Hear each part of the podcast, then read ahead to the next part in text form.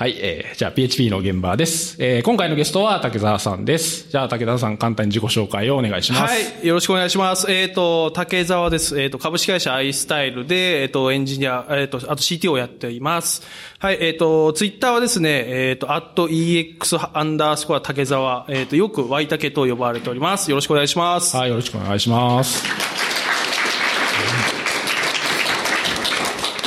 はい。あの、この拍手が入って、あの、聞いてる方もお分かりかと思うんですが、今回はですね、えー、ペチパー会議2019というですね、イベントの一角をお借りして、えー、公開収録という形でですね、えー、収録を行っております。はい。で、えー、まあ、今回ですね、武田さんゲストのお招きしてですね、何の話をしようかなと思って、まあ、いろいろ考えてはいたんですけど、えー、前回ですかね、撮った時に、えー、Google フォームでゲストの方、誰がいいですかとか、あと質問とかですね、えー、受け付けたところですね、あの結構たくさんいろんなご要望とか質問をいただいてですね、えー、で、まあ質問の方もたくさんありますので、ちょっとその辺を一個ずつですね、えー、回答しながら進めていきたいなと思っています。で、えっ、ー、と、このポッドキャストですね、公式のハッシュタグとして、ハッシュ PHP 現場というハッシュタグがありますので、えー、まあ、この配信を聞きながらとかですね、あ今、目の前で聞いてる皆さんもそうですけど、えー、なんかこう、あ、なるほどなと思ったりとかですね、えー、まあ、そもそも聞いたよだけでもいいので、何かしらフィードバックをいただけると非常にありがたいです。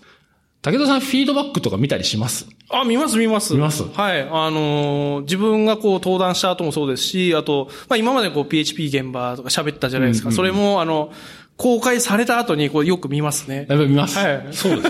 す。そうなんですよ。結構ね、あの、登壇とかした方、経験ある方わかると思うんですけど、結構やっぱ気になるんですよね、反応ってね。なんで、あの、ぜひどんどんツイートをしてください。で、まあ、あの、今日会場におられる方はですね、あの、ペチパー会議のハッシュタグも合わせてですね、えー、ツイートをお願いします。はい。でですね、えー、そうか。先にじゃあちょっと PHP の現場のですね、案内をしておこうかなと思います。まあ多分今日の会場をおられる方初めて聞かれるよって方もおられると思うんで、ちょっと簡単にご紹介をすると、まあタイトルの通りですね、PHP の現場で活躍されている方をゲストにお招きして、まあいろんなお話を聞くというようなポッドキャストです。えー、もう3年目に今入ったところで、まあ今回が多分第28回の収録となっています。まあ、過去にもですね、いろんな方出ていただいてるんですけど、聞く方法としては、あの、ウェブブラウザーで、えー、PHP の現場のサイトで聞いていただいてもいいですし、あの、おすすめとしてはですね、あの、スマートフォンですね、えー、iPhone とか Android の、ポッドキャストクライアントがありますので、まあ、これで購読ですね、していただければですね、新しいエピソードが出た時で勝手にダウンロードされるので、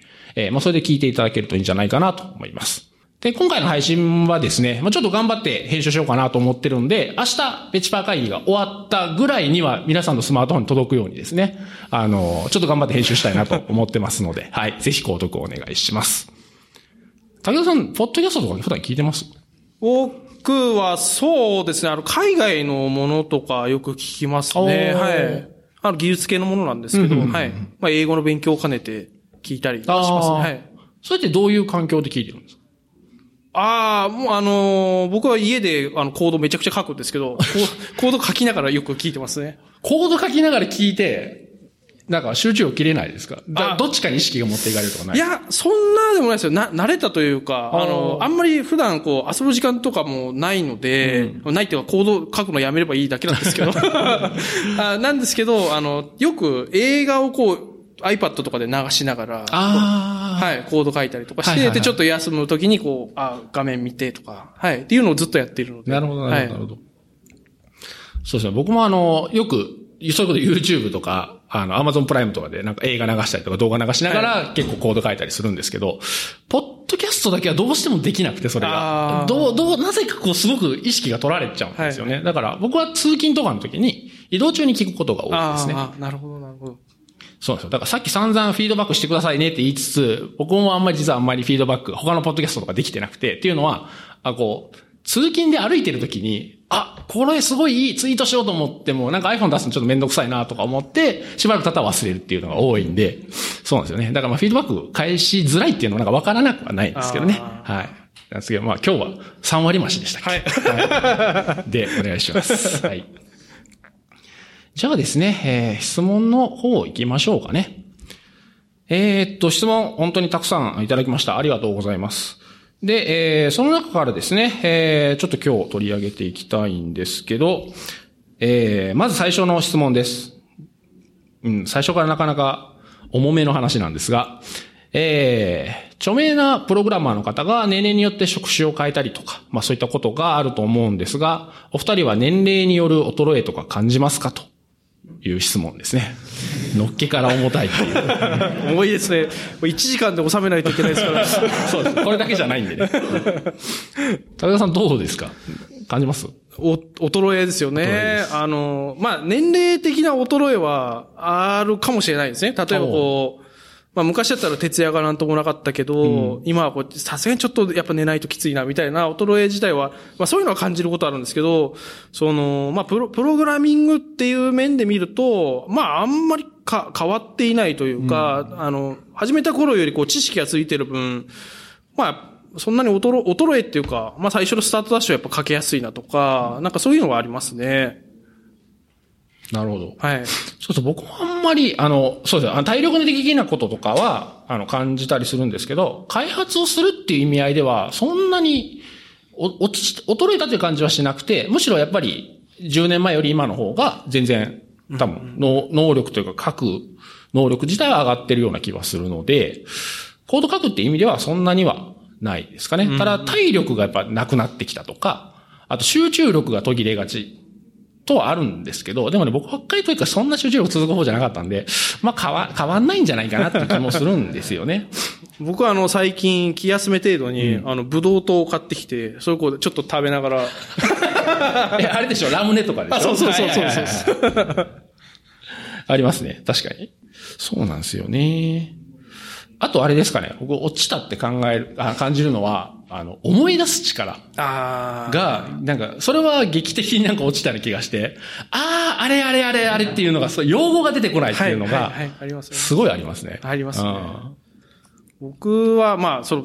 まあ、衰えというか、まあ、確かに、物覚え、覚えっていうか、あの、思い出すのがやっぱ結構大変にはなってきていて、で、僕はあの、あんまりフロントエンドの処理作らないんですけど、まあ、書くときにこう、まあ、例えば今だと Webpack とかあるじゃないですか。うんうん、で、あれをこう、一から作るのに毎回思い出せないんですよ。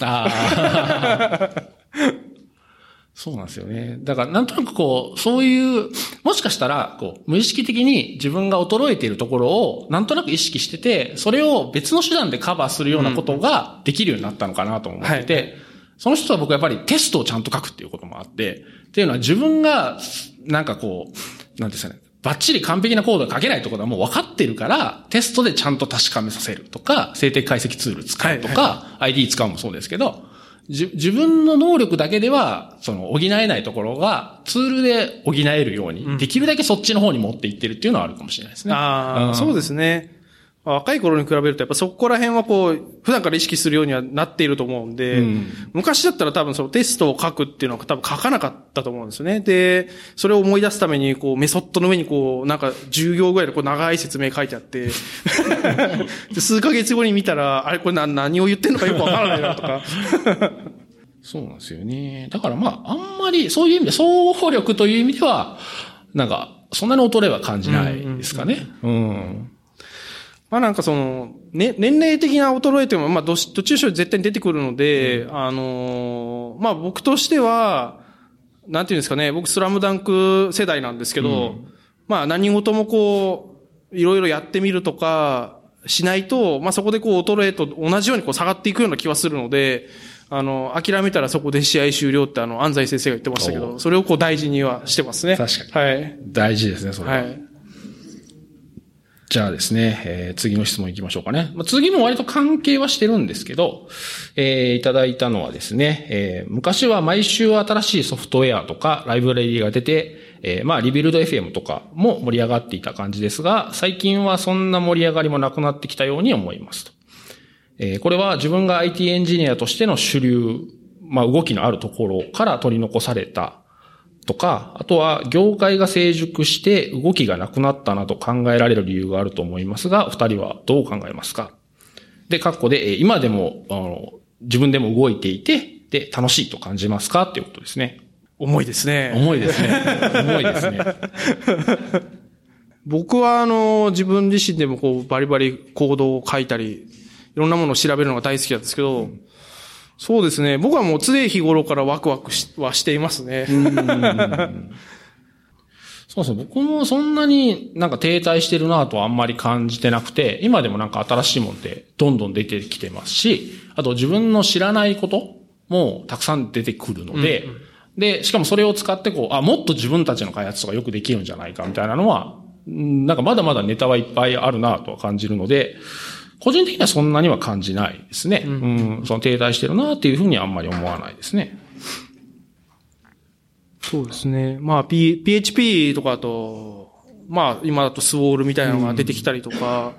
まあ、いろいろありますから、まあ、PHP 自体に対してもやっぱワクワクすることはすごい多いと思うんですよね。で、あと、僕はその、そうですね、新しいものが出てきてすごい最近ワクワクしたのは、あの、つい先週、先々週ぐらいなんですけど、うん、あの、VLang っていうのが、オープンソースで今作ってるよっていうのがで、あの、発表があったんですね。で、その、デスクトップのアプリケーションを Go で書いてたら遅かったから言語自体を作ったっていう、確か経緯だったと思うんですけど、あの、結局その VLang っていうのを書くと、まあ C とか C++ にこう、吐き出されて動かされる。まあ普通の、まあ、プログラミング言語といえばそうなんですけど、めちゃくちゃ早いんですね。その実行結果が、ね、はい。で、なんかまだ、あの、公開されていないんですけど、4月1日か中旬ぐらいに確かオープンになると思うんですけど、で、ど、裏側でどんな実装になってるのかっていうのを考えると、こう、ワクワクしてたまらないので、もう早く触りたいなとは、はい、思ってますね。とにかくなんでこう、グーグラビリティの低い名前をつけるのかっていうね。何で検索するんですかね ?V とかで。V でしょ ?V 言語ですからね。あ確かに、確かにあれはなんか面白そうですよね。はい、うん。楽しそうだなと思うんですけど。僕も PHP と、まあさっきも出ましたけど、ソウルとか、あと7.4とかね、8とかの話題も最近よく出てきて、まあいろんな新しい機能、まあ FFI とか、プレイロールとか、あとまあ JIT もありますし、まあいろんな機能が出てきているのもまあ一つだし、それ以外にもやっぱりこう、なんていうの、設計手法とか開発手法とかもやっぱり年々変わってきてて、同じ言語機能を使ってても、やっぱりもっと、もっとこうなんですかね、今は、えー、オブジェクト指向開発にもっと寄せてたりとか、あとは型をもっと意識して、PHP で開発するとか、あと静的解析ツールをもっと使うようになってるとか、なんかこう、手法自体も変わってて、で、実際それはなんか、あ、これはいいなと。あ、自分たちの仕事を良くしてくれるなっていうのはすごい感じるんで、なんかその辺はすごいいいなと思いますね。ただなんかこの、この方がおっしゃってることも、実はすごくわかるっていうのがあって、というのは、こうずっと長いこと開発してて、えー、特に Web アプリケーションの開発をずっと長いことやってると、ある程度自分の中でこう道具が揃ってくるんですよね。そうすると、普段自分がやってる手法で、大体仕事こなせたりとかしてくるんで、だからそのサイクルにずっと入ってると、仕事はつつがなく終わるんだけど、なんか最近新しいものを出てきてないよな、みたいなことを感じるのかなとは思うんですよね。そういうのはあるかもしれないですね。あとはまあ、なんかその、例えば普段使ってるフレームワークのこの機能って何かなみたいなのを深掘りするみたいなのが、まあ僕結構あるんですけど、うん、まあ、それこそ3年ぐらい前ですかね。例えばその、ララベルだとこう、Q があって、うん、Q ってなんだろうっていろいろこう考えたんですよ、最初。で、うん、まあ、要はこう上からこうタスクを積んでって、それがこう徐々にはけていって、まあ遅延処理ができるっていうものなんですけど、例えばそれがこうミドルウェアまあ、ララベルだと Q があるんですけど、まあ、ミドルウェアの世界だと昔からいろいろ、まあ、あったわけじゃないですか。例えば、アクティブ MQ とかもそうですし、ラビット MQ みたいなのもそうだったりですとか、あと、まあ、最近だとアパッチカフカとかがそうなんですけど、で、実はそういうのを調べて、そっち側の世界に移ってみると、実は普段僕らが見ている世界と違う世界がそこにあって、で、それが逆にすごいワクワクすることが結構あるんですね。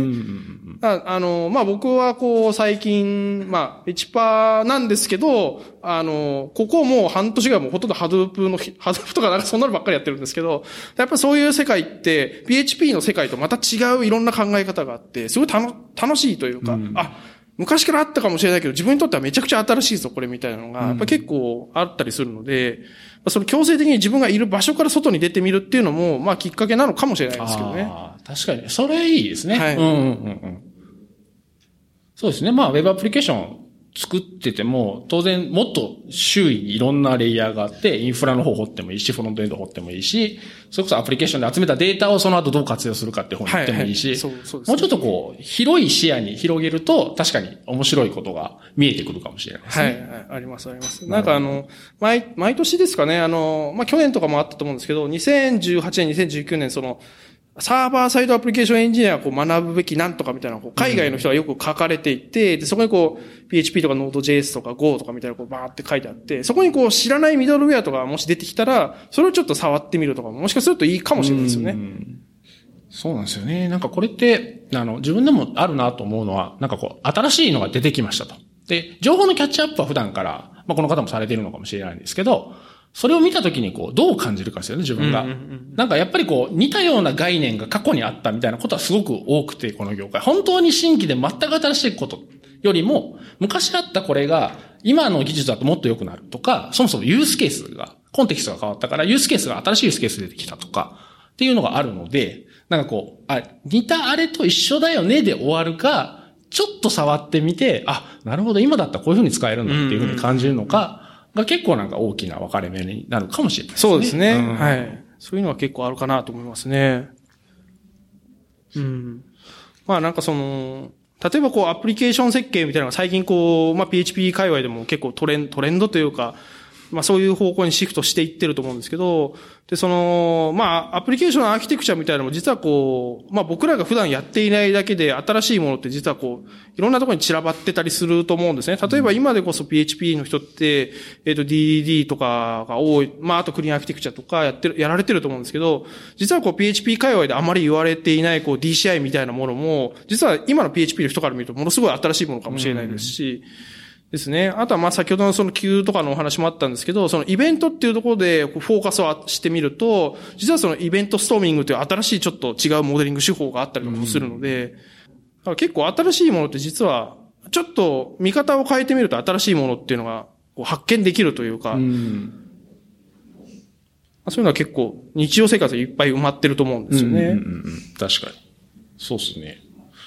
あとなんかこう、アーキテクチャとか、あとその考え方みたいな話で言うと、やっぱり言語の仕様に縛られるところはやっぱかなりあると思うんで、はい、普段 PHP 書いてる人でなんかこう刺激が足りないなと思う人は、もっと簡単な Web アプリケーションでいいんで、別の言語で組んでみると、うんうん、あ、なんか、そ、本当 PHP の枠の中で考えてたんだなっていうのは結構あると思うんですよね。うん、だから他の言語でちょっと書いてみるとか、特に PHP 割と他の言語よりもちょっと得意な言語っていうか、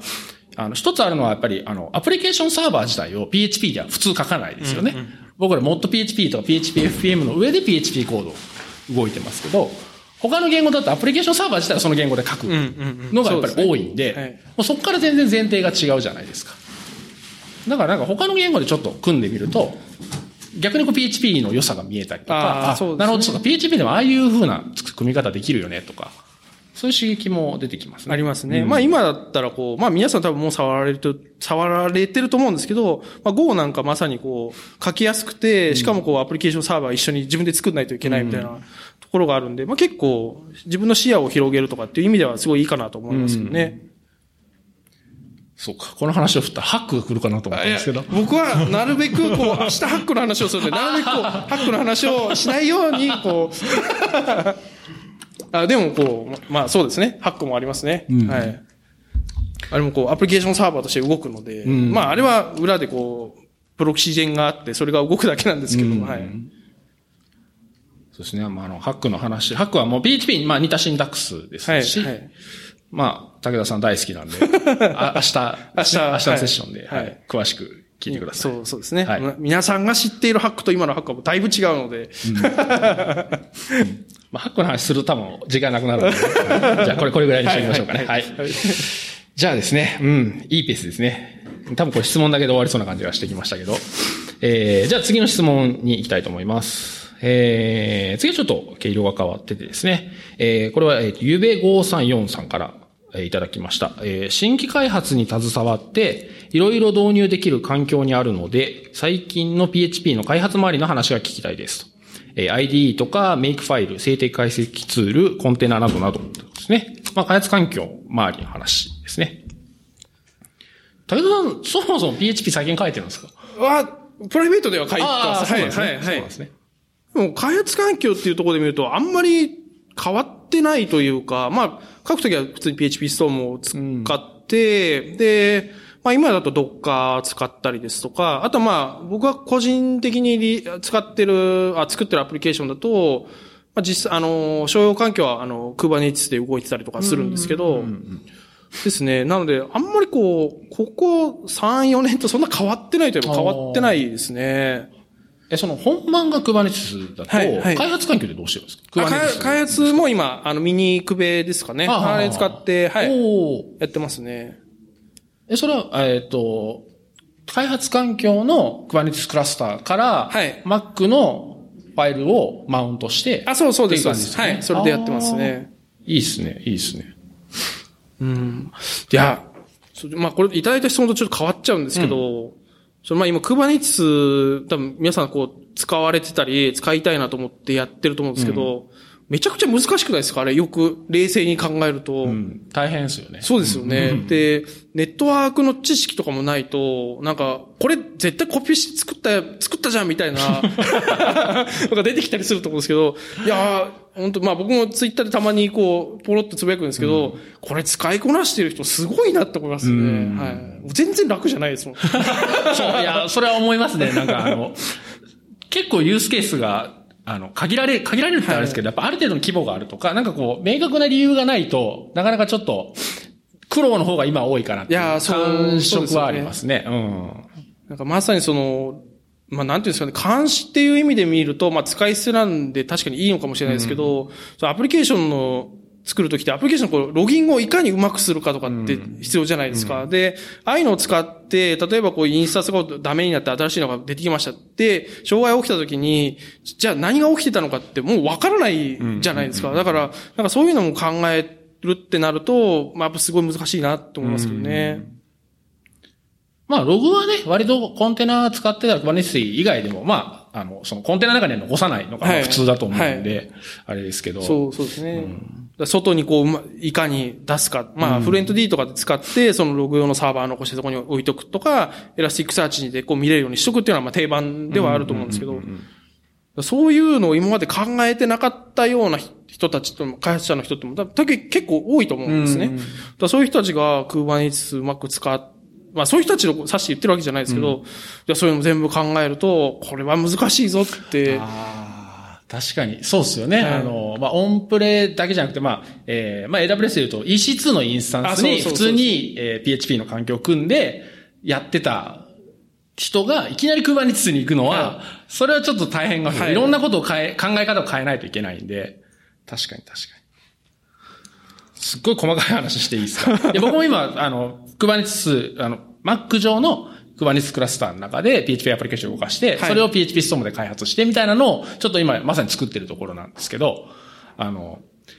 Docker Compose でアプリケーションを動かしてるときは、最近 PHP ストームの開発がだいぶ進んだんで、えーデバッガーもそうだし、あとは PHP ユニットの実行とかも、もう IDE からシームレスにできるじゃないですか。はい。Kubernetes ってそれ、まあ、X バッグはいいんですけど、はい。PHP ユニットを実行して、その結果が ID の中に出てくるみたいなんて、できないですよね。できないですね。ああ、そうですよね。そうなんですよね。だからまあ、まあ、Docker Compose も出始めの時は全然ダメで、なんかいろんな策をはいやって、まあもう最悪もうターミナル、PHP ユニットはターミナルから動かすとかやってたんですけど、そうか。そうなんですね。そこはちょっとね、今、どどうしたもんかなって。ああ、いや、見れる方法あるのかも、あできる方法あるのかもしれないですけどね。僕はもう諦めてますね。じゃあもう普通にターミナルからユニット叩いてはいはいそうっすよね。そうですね。うん。あそういえばこの、まあ、いただいた質問の中でその静的開発、静的解析ツールですね、とかってあると思うんですけど、今って皆さんって何、何を使うんですかね？やっぱ PHP スタンとかですかね？そうです。僕は PHP スタン使ってますね。なるほど、なるほど。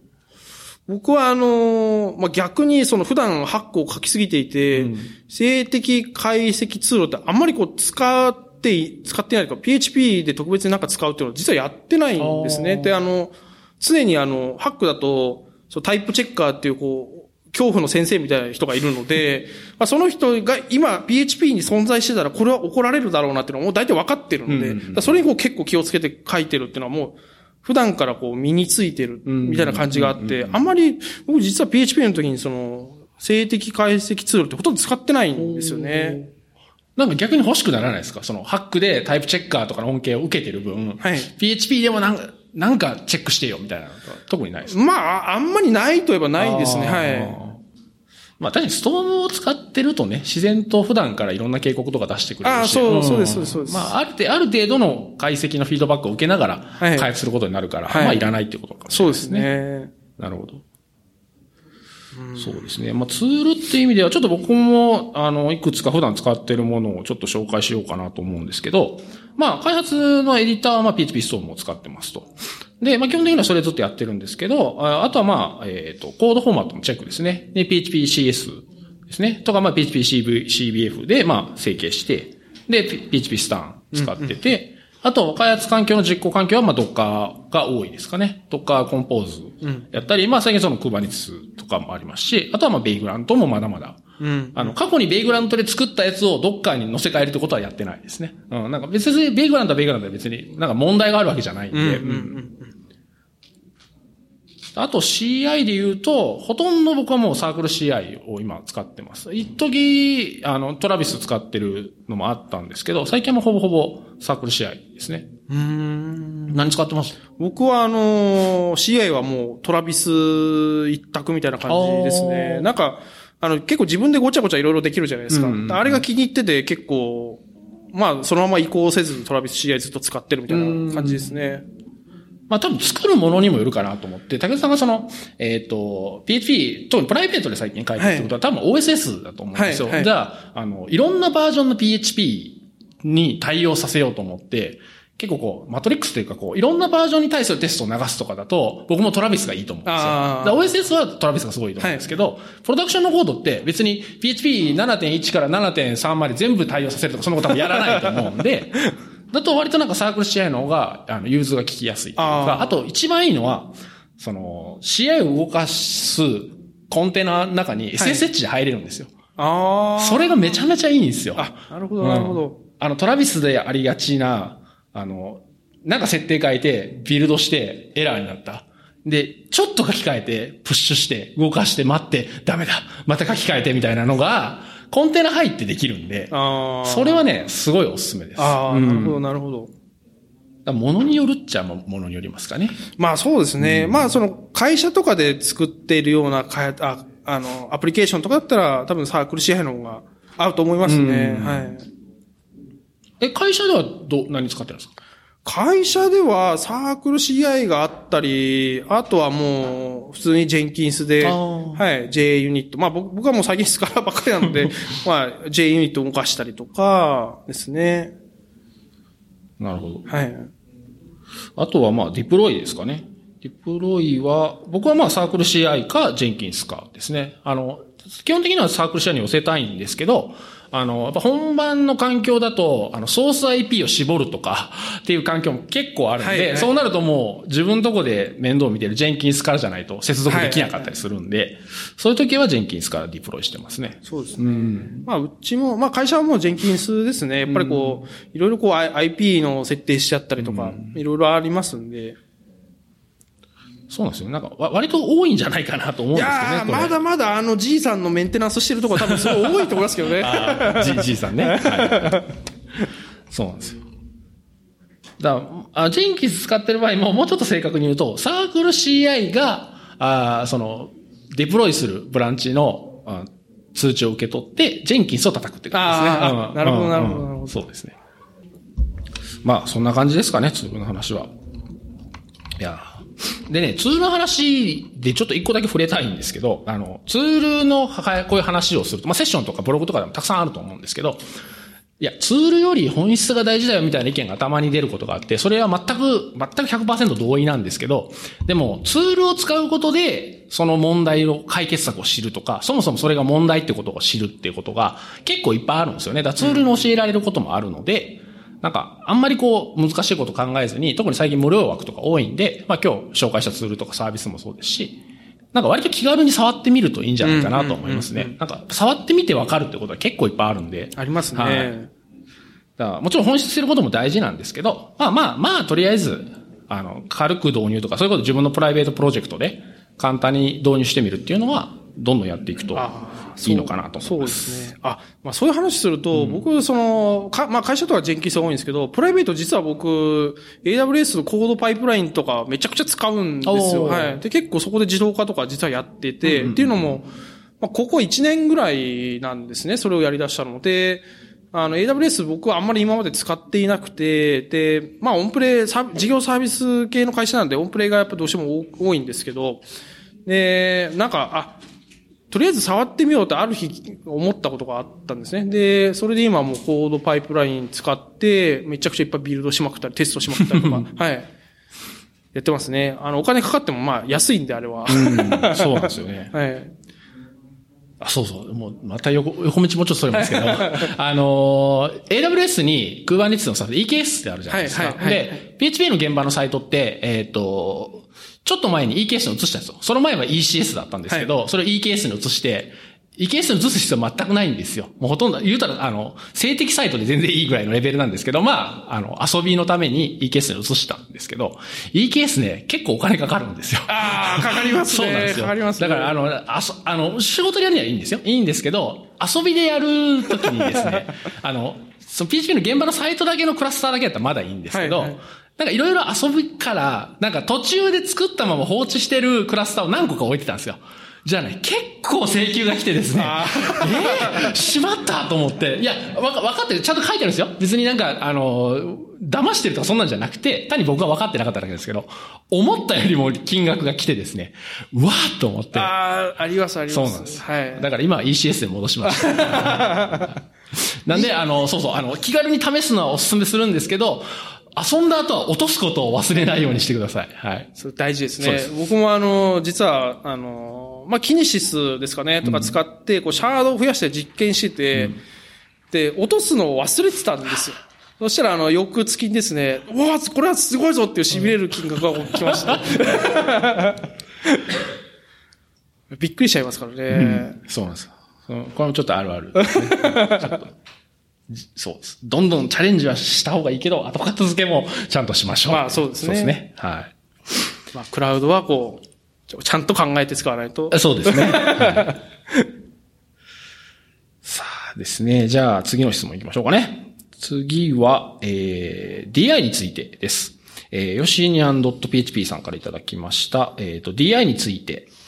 小学生にもわかるように軽く教える感じでできたらお願いします。ララベルとかも絡めていただくと嬉しいです。今日一番の難問かもしれないですね。小学生でもわかる DI ですよね。はい、難しいですね、これ。まあ、あの、小学生って言ってもいろんな人がいるんですよ。で、今時多分ね、ララベルぐらい全然余裕でわかるよっていう小学生もいると思うので。でないと、あの、PHP とはとか、とこから行くと、ちょっと時間に収まらないんで、そうですね。はい。まあ、とりあえずララベルは分かってるぐらいからでいいかなと。はい、はい、なるほど。まあ、難しいですね。まあ、依存、まあ、依存の注入ですよね、うん、言葉がやっぱすごい難しいなと、いつも思うんですよね。うん、依存性の注入って、注入って何みたいな思うじゃないですか。うん、で、かといってそれをこう、わかりやすい言葉でうまく説明できるかっていうと、すごい難しいですよね。うん、で、DI ってこう、まあ、あの、まあ、今日だと後藤さんの話とかにも当然通じるところがあって、その、いかにこう、抽象化するかとか、うん、インターフェースどうするかっていうところに絡んでくると思うので、実はその、難しいですよね。ただインターフェース書いてあって、それを外から具象クラスを入れればいいっていう話でもなかったりするんで、うん、まあ、やることはそうなんですけど、まあ、それがすごい難しいなって毎回思うんですね。うん、で、まあ、ちょうどあの、そうですね、先、先週かな、あの、自分の会社でもこう、まあ、いろんなこう、テストをこう書きやすいコードとか設計って何かみたいな話を、まあ、いろいろしたときに、まあ、その時にもこう、例えを使ったんですけど、あのー、まあ、な、なんですかね、外からこう、機能を渡すものみたいなのを考えるといいと思うんですね。で、僕がその時例えに使ったのは、これ、あの、ネット上にもいろいろあるんですけど、あの、ファミコンで考えてみるといいかもしれないって話をしたんですね。で、もしかすると今皆さん若い人はファミコンって知らないかもしれないですよね。あの、もし知らなければ、多分今教科書に載ってるらしいので、ま、マジですか？あの、載ってるらしいですよ。ファミリーコンピューター、教科書に載ってるらしいので、まあそこを見ていただくか、あの、ググっていただければ いいかなと思うんですけど、あ、まあ、プレイステーションでもいいです。プレイステーションだと多分皆さんご存知だと思うんで、で、まあそれをこう、例えると、例えばこう、プレイステーションとかファミコンっていうこう、ハードがあるわけですよね。で、コントローラーが伸びていて、で、こいつだけだと、何もできないんですよ。まあ何もできないったら嘘かもしれないですね。プレイステだとこう、あの、時計の設定ができたりとか、まあいろいろ、まあそういう、そういうのは置いといて、まああるんですけど、で、あの、外から、まあ役割を与えるわけですよ。それは何かっていうと、例えばファミコンだったらファミコンのカセットだったりとか、あとは、まあプレイステーションとプレイステーションのソフト、まあ CD ロムですよね。あれをこう入れて、えっ、ー、と、いろんなゲームができると。で、コントローラーはそれを操作するだけだと。っていう時を考えた時に、その元が、ハードウェアとしての元があって、外から何かの機能がやってくる。って考えると、その DI ってな、どう、なんで必要なのかみたいなのがわかるんじゃないかっていう話をしていて、で、それと相反するようなものが実はあって、それは何かっていうと、えっ、ー、と、千、あ、違う、去年だとあの、プレイステーションミニみたいなのが多分でき、出てると思うんですね。皆さん、ゲームとかされる方は知ってると思うんですけど、あとはまあファミコンミニとかもあるんですけど、あれは何かっていうと、その、ファミコンのちっちゃいハードの中に20本ぐらいこう、カセットが入ってるわけですよ。カセットというかゲームが、タイトルが入っていて、えっ、ー、と、それにこう、20本の中で遊びたいものがあれば、そのファミコンミニを買って遊ぶことができるんですけど、昔のファミコンのように自分がやりたいと思ったソフトをそこに入れれないんですね。例えば、僕はあの、一機が昔すごい好きだったんで、一機って皆さん知ってますか？あの、こう、竹槍のやつですね。で、一機を遊ぼうと思ったら一機が入ってないわけですよ。で、ましてや、僕はあの、ファミコンジャンプミニみたいなのを買ったんですね。あの、ファミ、ジャンプのソフトが入ってるファミコンミニがあるんですけど、もうあれ買った日にはもうマリオなんか遊べないわけですよ。で、考えると、じゃあ DI をしないソフトウェアってどうなのかっていうと、まあ結局その、ある役割には特化してて、あの、非常に使い勝手はいいのかもしれないですけど、それ以上のものはまあ満たせられないと。なので、じゃあ、そのソフトウェア自体を変えれるようにしようって考えると、まあファミコンみたいな昔のソフトウェア、カセットですね。入れて動かすみたいなソフトウェアで考えると、DI って分かりやすいかもね。まあ、あと抽象化とかも、えっと、多分そうなってくると思うんですけど、そういうのって考えやすいかもね、みたいな話はしました。はい、なるほど。素晴らしい。非常に分かりやすい。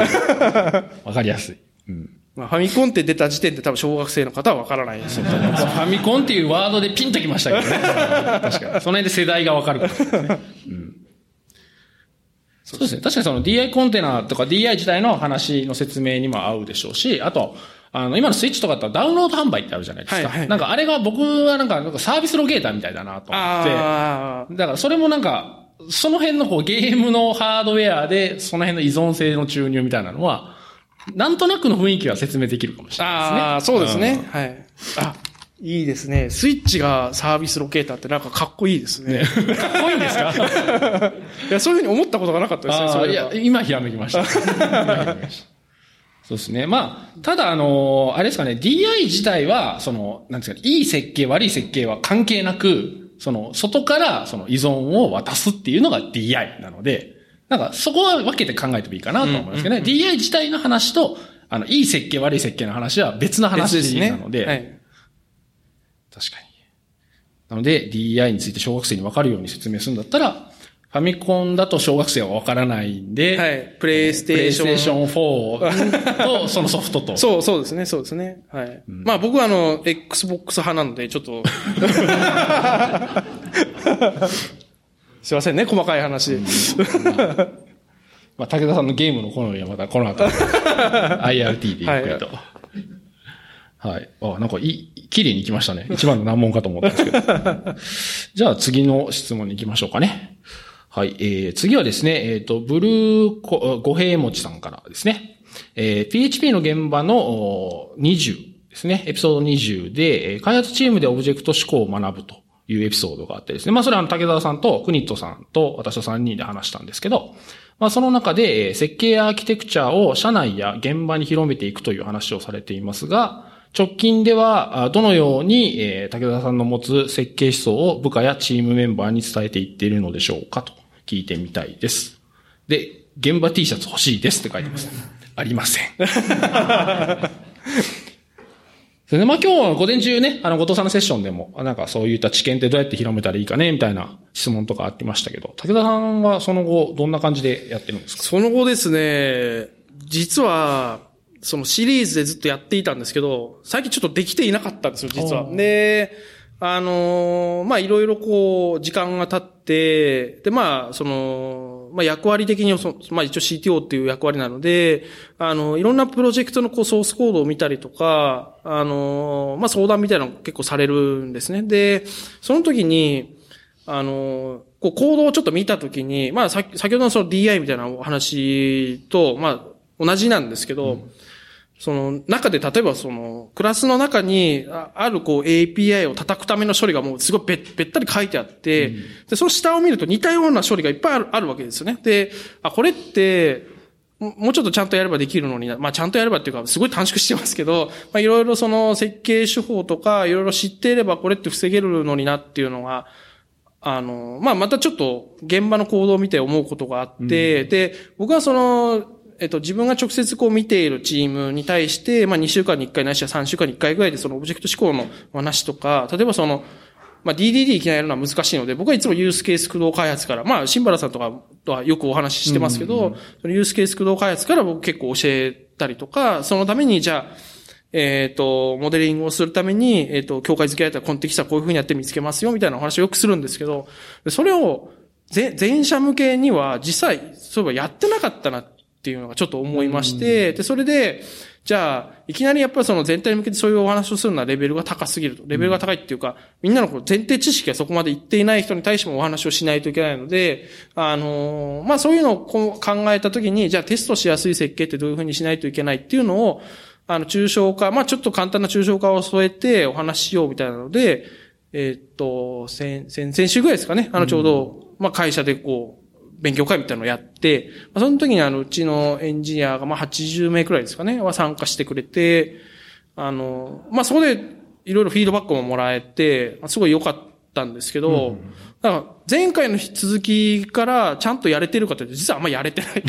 やれてないので、ただ要所要所でやっぱりやらないといけないなっていうのと、あとその会社の子からフィード、来てたフィードバックで、あの、昔からいる人たちとか、一緒に働いて、近くで働いてる人は実は分かっているかもしれないけど、そうじゃない、あの、距離が遠い人っていうのは、実はあまりそういうのを知っていなくて、うん、で、こういうのは、あの、定期的にやった方がいいみたいなフィードバックも実はあったんですね。で、あ、なるほどなっていうのがあって、ただ、まあ、難しいんですね。その、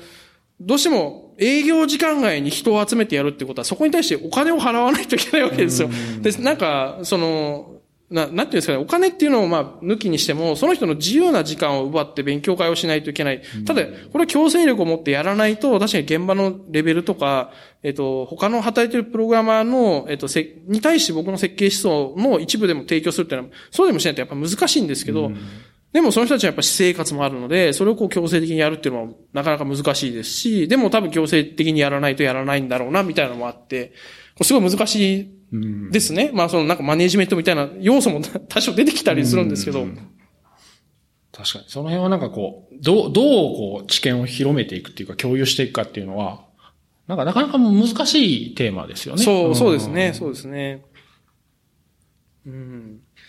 だからまあ、あの、チームが小さければ、例えば自分と隣の席の人ぐらいな、例えば3、4人のチームであれば、それこそこうややるからやってくれみたいなので全然できると思うんですね。うん、まあそれはいわゆるこう、強制力を持って、まあやれっていう指示をして、それで慣れてもらって、そこからその設計思想を身につけてもらうっていうのは当然できるんですけど、やはりこう、会社全体みたいな感じでバーって考えると、うん、その100何人に対して同じようにスキルとか設計思想を上げれるかっていうと、まあ現実的にはやっぱ難しいんですね。そこはこう、最近の悩みでもあるんですけど。なんかそういうの知見をまあ広めるっていう活動ももちろん大事ですし、あと、日々現場で開発して、で、例えばこ、あの、何か機能を作りましたと。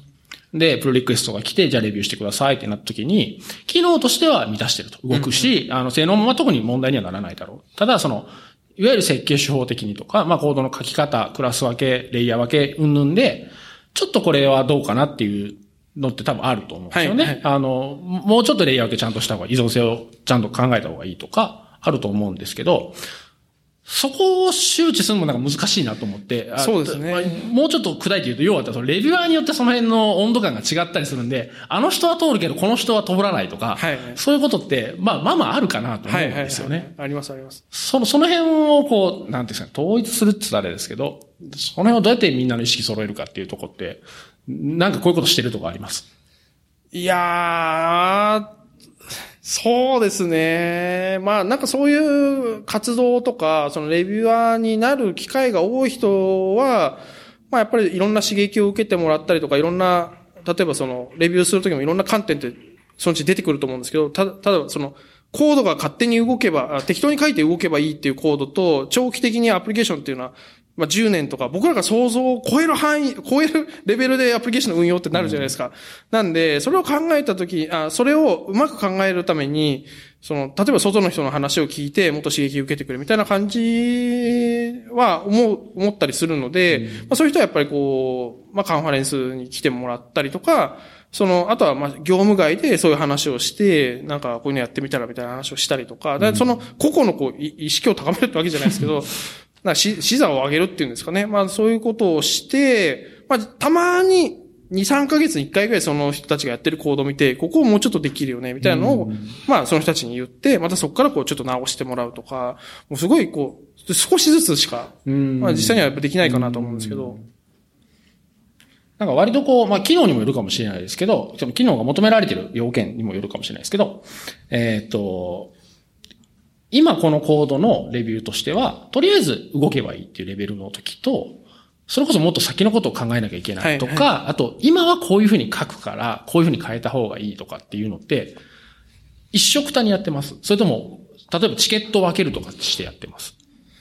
ああ、いや。もちろん物にはよると思うんですけど、ね、そう、そうですね。うん、僕の場合だと、まあ結構一色単にやってしまうことが多いですね。っていうのもその、ちょっとチケット発行されてもチケットを見る時間もないとか、なので、まあ、人によっては多分チケット発行して、じゃあここ直しましょうみたいなチケットを出して、それに対してみんなでやるっていうのは、あの、部分部分ではやってたりはするんですけど。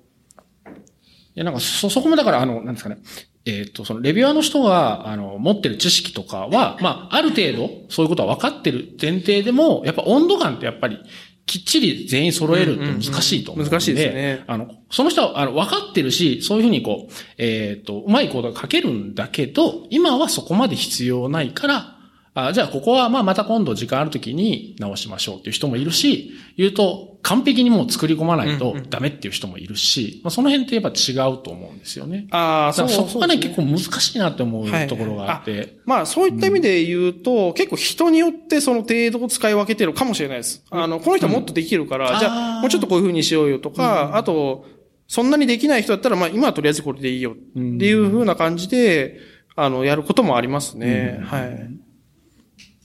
そうですね。確かにその、あの、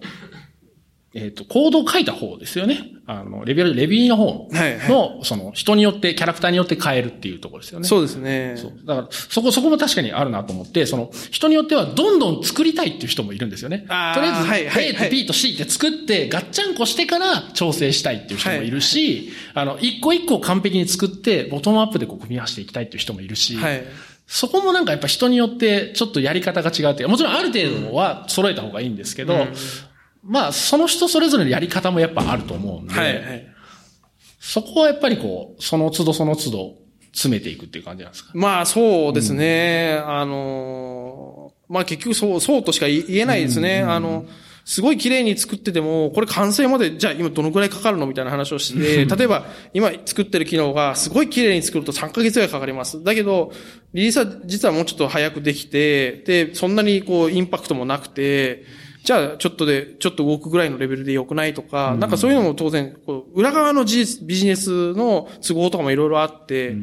あ、そういうことはありますね。だから100%綺麗にしなくていいから今ここだけでいいですとか、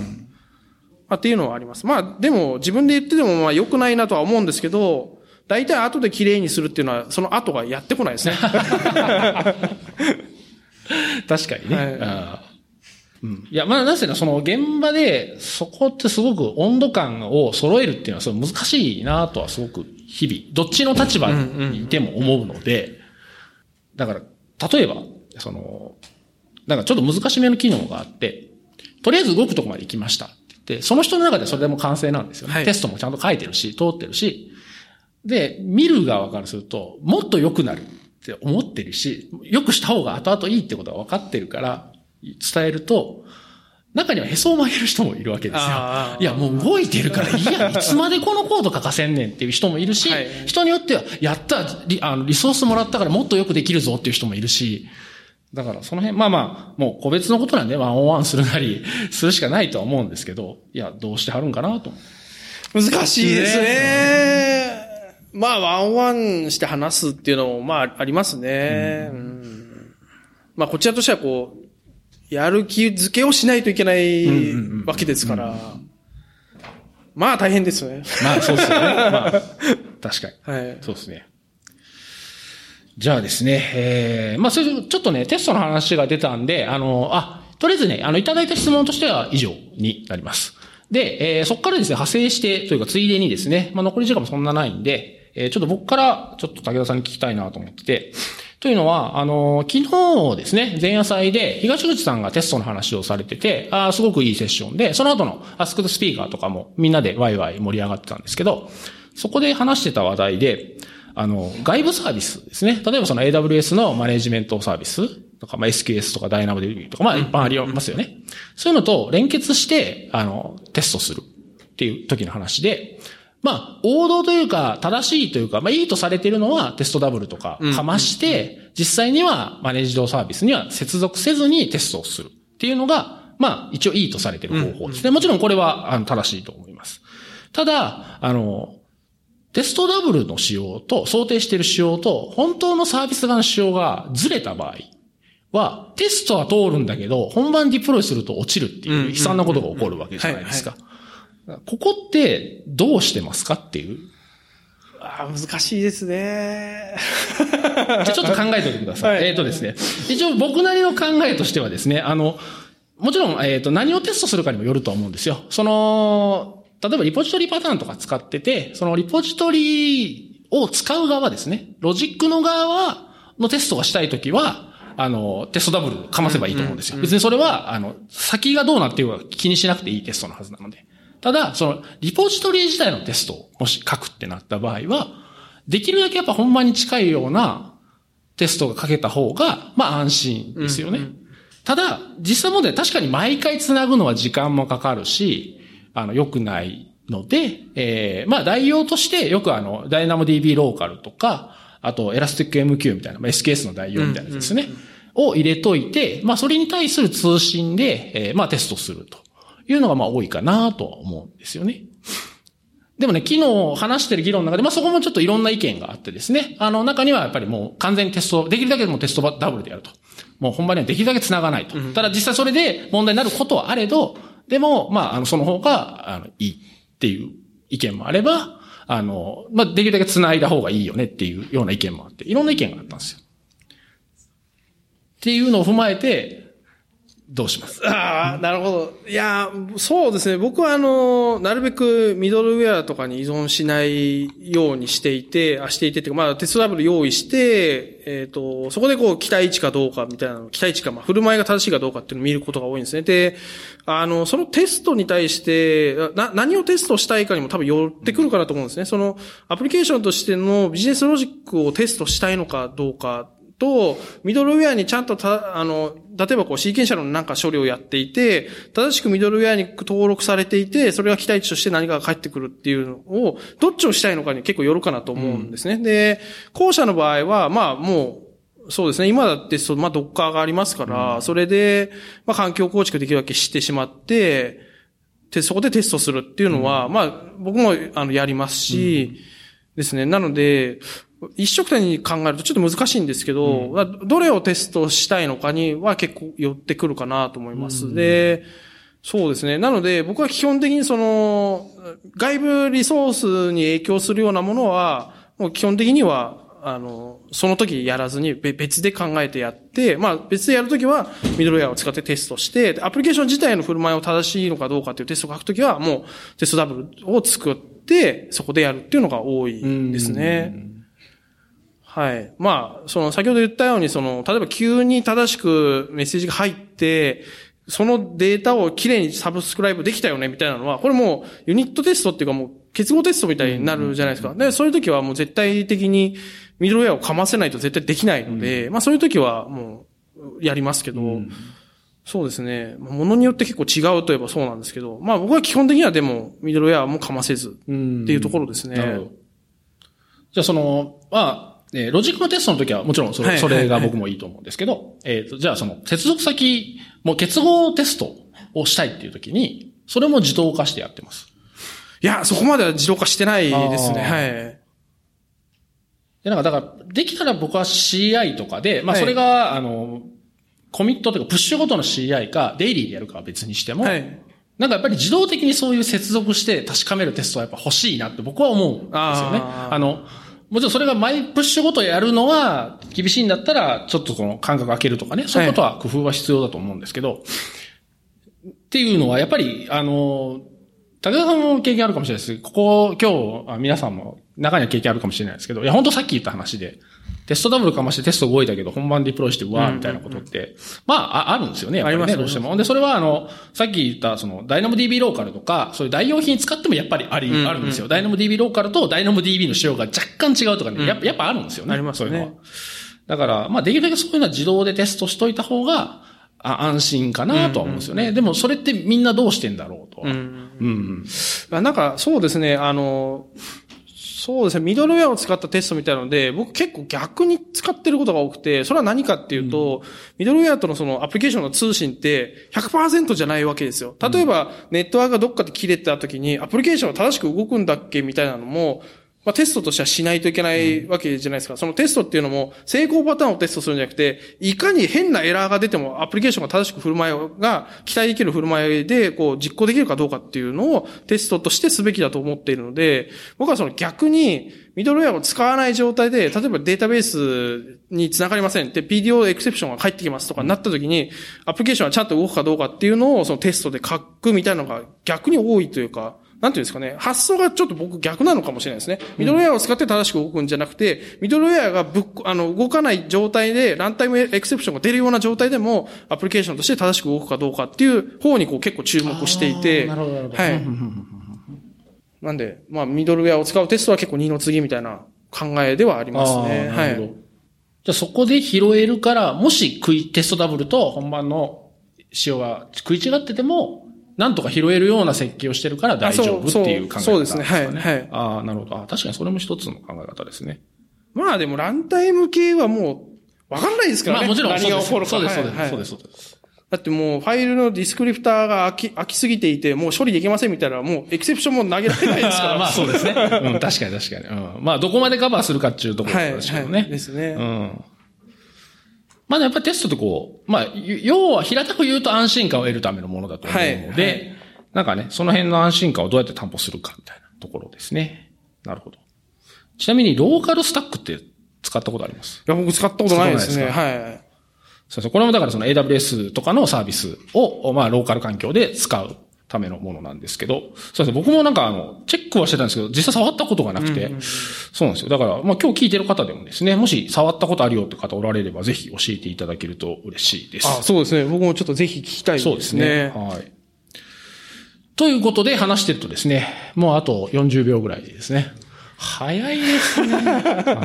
これちょっとセーブしないと、1時間超えちゃいますね。超えますね、やっぱね。はい。うんそうなんですよ。大体いつもこう撮るとき、こう2時間ぐらいになるじゃないですか。そうなんですよ。で、多いのはですね、これで終わりって言ったと思って30分くらい喋る。でね。まあまあ続きは、まあこの後武田さん IRT があるんですよね。はいはい。じゃあまあそちらでゆっくりとしていただければなと思います。はい。えー、ということでですね、えー、公開収録はこれで終わりたいなと思います。えー、ということで今回のゲストは竹澤さんでした。竹澤さんどうもありがとうございましたあ。りがとうございました。皆さんもどうもありがとうございました。